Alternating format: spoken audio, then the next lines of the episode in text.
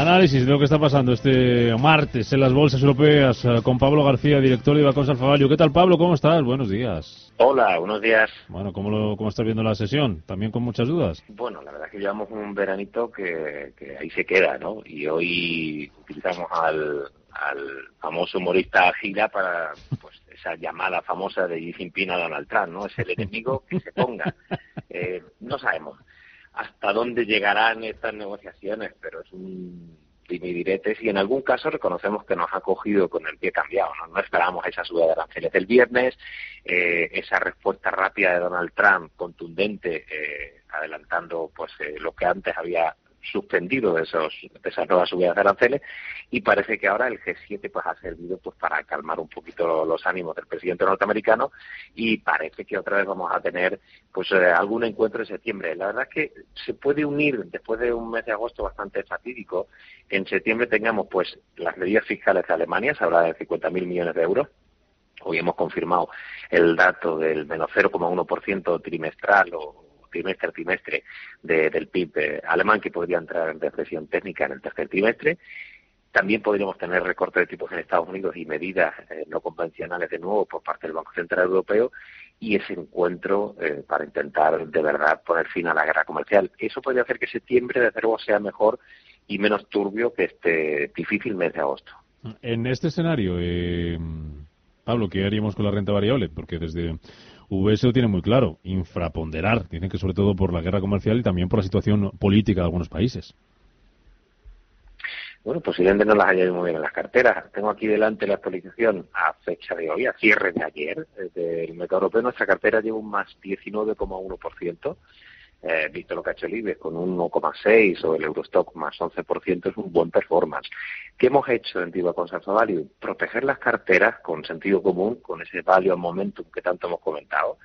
Y, y, sobre todo los que, lo que hablamos de mega, mega big caps, es decir, el mercado se ha refugiado vista la subida de los precios de los bonos soberanos o el precio del oro, y también en las mayores compañías europeas. Por eso el value que hay en las compañías medianas, desgraciadamente, no ha funcionado. Tenemos en cartera London Stock Exchange, Airbus, Louis Vuitton, Novartis, Adeinbev, Vinci, es decir, no estamos haciendo un análisis de intentar buscar el valor cuando el momento es muy, muy negativo de, de esas compañías.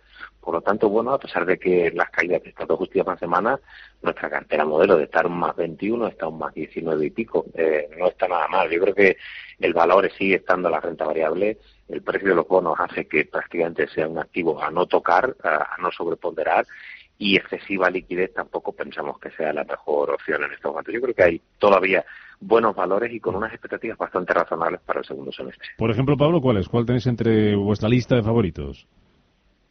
Bueno, tenemos en torno a 25 valores, habíamos comentado antes los nuevos Stock Exchange, Airbus, Louis Vuitton, también tenemos Swiss Life, llevamos un más 46%. No son valores que estemos haciendo trading con ellos, lo, tenemos desde febrero de 2018, son valores que han funcionado especialmente bien.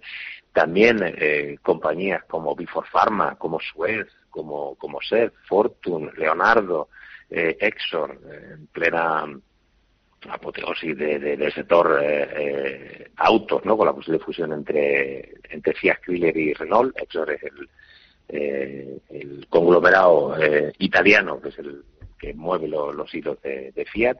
No sé, y esas compañías, antes hablamos de Airbus, eh, de London Stock Exchange, de Fulton, es decir, bueno, tenemos una cartera que, que está funcionando, lleva siete años funcionando muy, muy bien estamos en un momento delicado, ¿no? No, no, hay, que, no hay que olvidar que hemos dicho que hemos reconocido errores en la cartera, a pesar del buen performance, pues no esperábamos ese movimiento tan agresivo de China, pero yo creo que son los últimos coletazos de, una negociación que se muestra absolutamente necesaria, porque aunque es verdad que China sufre más posiblemente que Estados Unidos, eh, no obstante, abrimos un paréntesis, los últimos datos que hemos conocido de China no son tan malos.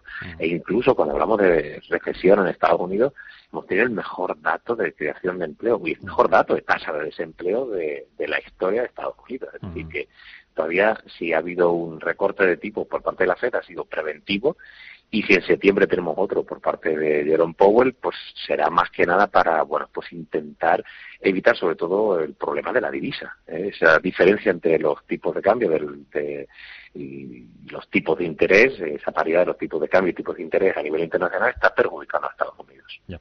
Em, aquí estamos pendientes en nuestra bolsa de Mediaset, eh, que le vino muy bien esos planes eh, de, su matriz de, de fusionarse, eh, pero vamos a ver qué pasa con los planes de la intención de Vivendi, que están empeñados en, en votar la semana que viene, el miércoles, creo que es día 4, ¿verdad?, en votar en contra de esa fusión. Lo que mm, parece que no va a ser suficiente, el 9,9% que es realmente el, porcentaje de derecho a voto que tiene, que tiene casi un 30% de, participación, pero no sé si al inversor, al accionista de, Mediaset o al que estuviera pensando en entrar en Mediaset le puede crear ciertas dudas, ciertas reticencias. Bueno, normal, esta guerra lleva, lleva ya tiempo, ¿no? Eh, está claro que Pinchen Boloré no le hace mucha gracia los planes eh, que están acometiendo en Mediaset. Para los accionistas de Mediaset España, desde luego es una buena opción, este Media for Europe se llama, la nueva compañía fusionando las filiales italianas y españolas de, Mediaset, pero normal que Vivendi, de hecho, ya ha presentado un recurso judicial ante un tribunal de, de Milán para evitar que se le prive de ese voto en la Junta Extraordinaria de, Mediaset. Lo hemos visto en numerosas compañías eh, francesas, italianas, ¿no? La verdad es que es muy complicado que, se entiendan, pero entendemos que Vivendi tiene todo el derecho a, poder eh, ejercitar eh, su derecho de, de voto en la Junta Extraordinaria. Veremos cómo evoluciona el día, cómo continúa y a ver si Trump publica algo en Twitter y da alguna pista. a veces son positivas, a veces son. Desde luego eso notará movimiento y volatilidad. diversión. Pablo García de Balcón Zavalio, gracias. Hasta la semana que viene. Un placer. Adiós.